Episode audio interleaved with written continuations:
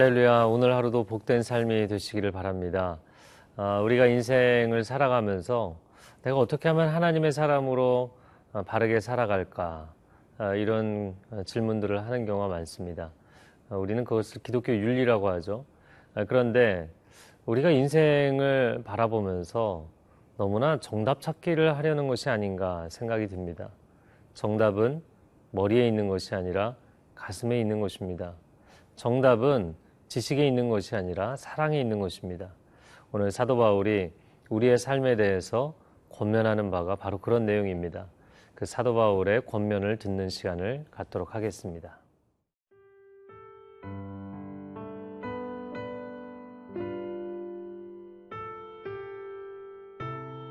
고린도전서 8장 1절에서 13절 말씀입니다. 우상의 재물에 대하여는 우리가 다 지식이 있는 줄을 아나 지식은 교만하게 하며 사랑은 덕을 세우나니. 만일 누구든지 무엇을 아는 줄로 생각하면 아직도 마땅히 알 것을 알지 못하는 것이요. 또 누구든지 하나님을 사랑하면 그 사람은 하나님도 알아주시느니라. 그러므로 우상의 재물을 먹는 일에 대하여는 우리가 우상은 세상에 아무것도 아니며 또한 하나님은 한 분밖에 없는 줄 아노라. 비록 하늘에나 땅에나 신이라 불리는 자가 있어 많은 신과 많은 주가 있으나 그러나 우리에게는 한 하나님 곧 아버지가 계시니 만물이 그에게서 났고 우리도 그를 위하여 있고 또한 한 주 예수 그리스도께서 계시니 만물이 그로 말미암고 우리도 그로 말미암아 있느니라. 그러나 이 지식은 모든 사람에게 있는 것은 아니므로 어떤 이들은 지금까지 우상에 대한 습관이 있어 우상의 제물로 알고 먹는 거로 그들의 양심이 약하여지고 더러워지느니라. 음식은 우리를 하나님 앞에 내세우지 못하나니 우리가 먹지 않는다고 해서 더 못 사는 것도 아니고 먹는다고 해서 더 잘 사는 것도 아니니라. 그런즉 너희의 자유가 믿음이 약한 자들에게 걸려 넘어지게 하는 것이 되지 않도록 조심하라. 지식 있는 네가 우상의 집에 앉아 먹는 것을 누구든지 보면 그 믿음이 약한 자들의 양심이 담력을 얻어 우상의 재물을 먹게 되지 않겠느냐. 그러면 내 지식으로 그 믿음이 약한 자가 멸망하나니 그는 그리스도께서 위하여 죽으신 형제라. 이같이 너희가 형제에게 죄를 지어 그 약한 양심을 상하게 하는 것이 곧 그리스도에게 죄를 짓는 것이니라. 그러므로 만일 음식이 내 형제를 실족하게 한다면 나는 영원히 고기를 먹지 아니하여 내 형제를 실족하지 않게 하리라.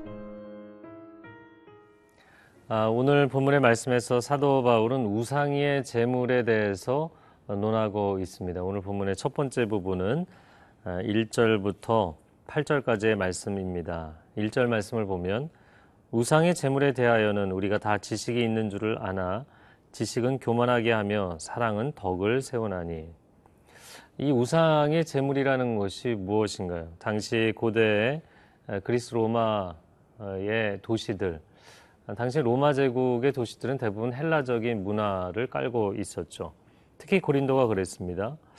그런 도시들은 시장에 유통이 되는 고기, 육류가 아, 신전에서 제사를 지내고 유통이 되는 경우가 상당히 많이 있었습니다. 아, 그러다 보니까 이제 하나님의 사람들, 예수 그리스도를 구주로 영접한 하나님의 사람들이 아니 우상에게 제물로 바쳤던 것을 우리가 먹을 수 있느냐, 먹으면 안 되지 않느냐 이런 문제 제기가 있었던 것이죠. 근데 이 문제를 이야기하면서 1절 말씀에 우리가 다 지식이 있는 줄을 아나 지식은 교만하게 만드는 것이다. 사랑해야 덕을 세울 수 있다라고 이야기를 합니다. 아, 말하자면 이런 것이죠. 아, 은혜와 진리, 은혜를 적용할 것이냐, 진리를 적용할 것이냐, 무엇이 옳고 그르냐라는 진리의 잣대로 이야기를 하면 옳고 그름을 다 이야기할 수 있을 것 같지만 그러나 결국에 진정한 마지막 정답은 사랑이고 은혜라는 것이죠. 예, 사도 바울의 이어지는 이야기를 보겠습니다. 2절 말씀에 만일 누구든지 무엇을 아는 줄로 생각하면 아직도 마땅히 알 것을 알지 못하는 것이다.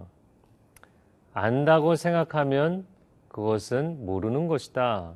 선줄로 생각하는 사람은 넘어질까 조심하라. 라는 권면입니다.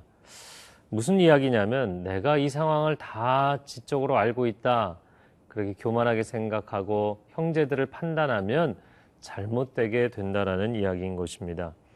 크리스찬의 음식의 문제.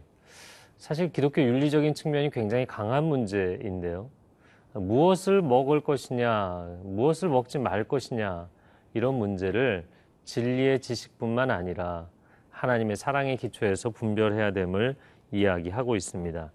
먼저 4절 말씀. 그러므로 우상의 재물을 먹는 일에 대하여는 우리가 우상은 세상에 아무것도 아니며 또한 하나님은 한 분밖에 없는 줄 아노라. 여러분 무슨 이야기인가요? 크리스찬으로서 영적 자신감을 가질 필요가 있다라는 이야기를 하는 것입니다.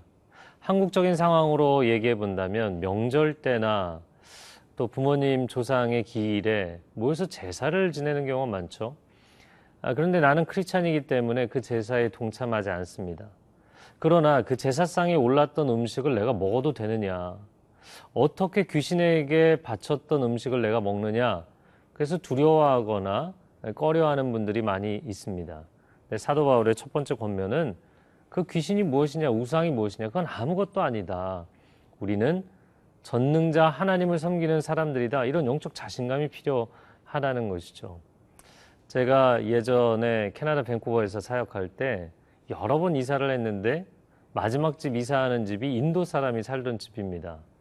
근데 그 주인이 베이스먼트 지하로 가고 저희가 2층을 쓰게 됐는데 그 주인은 어, 인도 사람들 중에서도 제사장 계급인 브라만 계급의 사람이었고 또 거실에 들어가 보니까 그 주인이 섬기고 있는 어, 자기의 멘토죠. 영적인 스승, 구루라고 합니다. 구루의 큰 사진이 걸려 있었습니다. 저희 이사를 도와주러 오신 어, 권사님이 어, 목사님 괜찮으시겠어요? 이렇게 이야기를 하는 거예요. 그, 그래서 이렇게 대답했죠. 권사님 제가 목사입니다. 좀 괜찮습니다. 여러분 영적 전쟁이 전혀 없는 것은 아닙니다. 그러나 여러분에게는 하나님의 사람이라는 영적 자신감이 필요하다는 것이죠.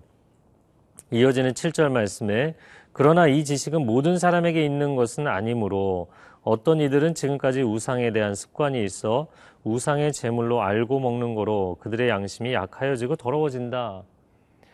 그런데 이런 영적 자신감이 모두에게 있는 것이 아니기 때문에 믿음이 약한 사람, 초신자들은 어, 내가 과거에 저런 삶을 살았는데 이제는 그렇게 살면 안 되지 않나?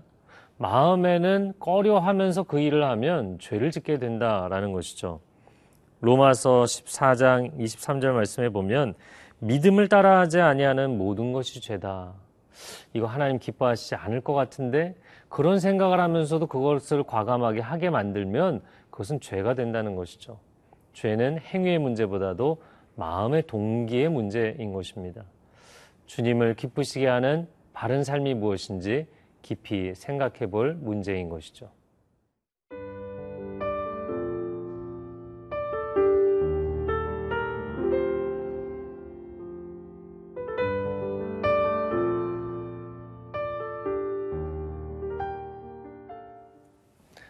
본문의 두 번째 부분입니다. 9절에서 13절까지의 내용인데요. 9절 말씀.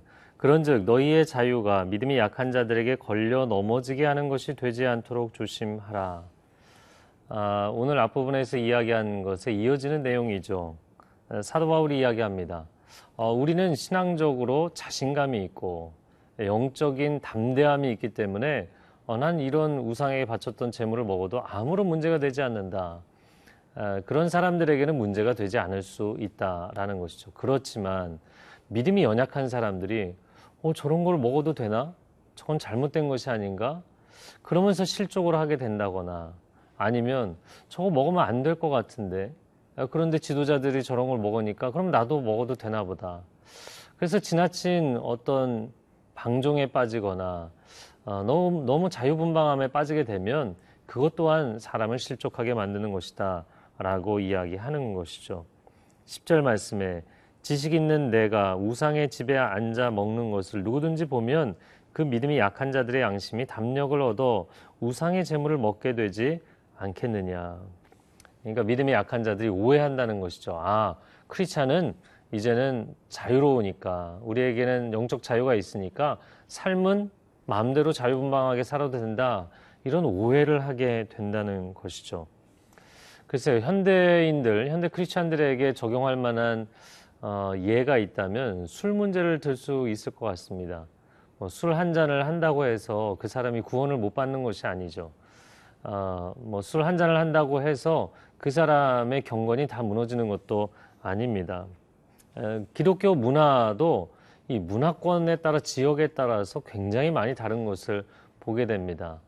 에, 한국 사회는 이 술 문제가 사회적으로 굉장히 많은 어, 역기능들을 일으키는 그런 사회이죠. 그래서 이 술 문제 때문에 가정이 깨지고 관계가 깨지고 인생이 망가진 사람들이 많습니다. 예, 그러다 보니까 예, 크리스찬들, 한국 크리스찬들에게는 이 술 문제가 상당히 민감한 문제입니다. 예, 그러나 또 미국이나 서구권에서는 이런 술 문화가 굉장히 온건하게 자리를 잡고 있는 경우들도 많이 있다 보니까 크리스찬 공동체 안에서 이 술 문제에 대해서 그렇게 민감하게 과민하게 반응하지 않는 경우들도 있습니다. 그러다 보면 문화적인 차이가 생기는 것이죠. 어, 저는 성도들에게 그렇게 권면합니다. 이것은 개인이 개인적으로 결단할 부분의 문제이지만 만약에 어 나는 이거 해도 아무런 문제가 되지 않고 주님과 친밀한 삶을 유지할 수 있다. 어, 그런 어떤 영적 담대함 때문에 어, 만약에 숙모임을 할 때, 교회에서 사역팀들이 모임을 할 때, 리더십들이 모임을 할때 어, 술을 같이 다 같이 마시는 자리를 마련한다든지 그런 것은 지혜롭지 못하다라는 것이죠. 왜냐하면 그로 인해서 만약에 내 형제가 실족하게 된다면 그것은 잘못하고 있는 것이 되기 때문입니다. 여러분의 일터에서도 마찬가지입니다. 여러분이 크리스찬이라면 크리스찬으로서 나는 내 크리스찬의 양심으로 이렇게 살아도 된다 만 선언하고 사는 것이 기독교 윤리가 아니라 내 지체를 배려하고 형제 자매들을 배려하는 것도 중요한 기독교 윤리가 되는 것이죠. 결론적으로 이야기하면 기독교 윤리는 나만 잘하면 된다가 아니라 나의 삶이 나의 형제자매에게 영향을 미친다는 공동체적인 윤리로 전개된다는 것을 또한 이해를 해야 되는 것이죠. 결국에 우리가 어떻게 살 것인가의 핵심은 정답 찾기가 아니라 사랑입니다. 그 하나님의 사랑이 우리 안에 충만하여서 내 삶도 온전하고 또 나와 함께하는 모든 사람들이 온전히 주님께 나아갈 수 있는 축복의 통로가 되기를 바랍니다. 함께 기도하겠습니다. 사랑하는 주님, 어, 이 세속적인 세상 가운데 온전하고 거룩하게 산다는 것 참 쉽지 않은 문제입니다. 그러나 정답을 위해 사는 것이 아니라 사랑을 위해 살게 하시고 영혼을 살리는 삶이 되게 하여 주옵소서 그렇게 우리 모두가 생명을 살리는 통로로 축복의 통로로 쓰임 받는 인생 되게 하여 주옵소서. 예수 그리스도의 이름으로 기도합니다. 아멘.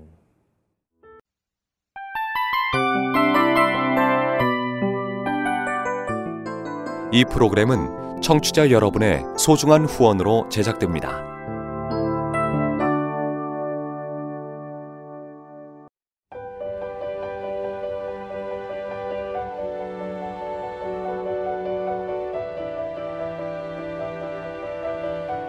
세상에는 수많은 교회들이 있지만 더 깊이 있는 말씀 강해를 찾기 위해 크기로만 교회를 선정하지 않습니다.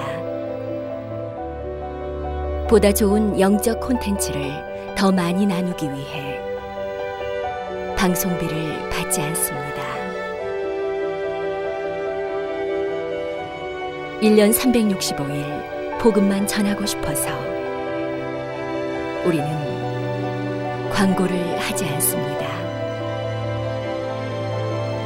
온누리의 복음을 땅끝까지 CGN TV와 함께 땅끝 선교사가 되주세요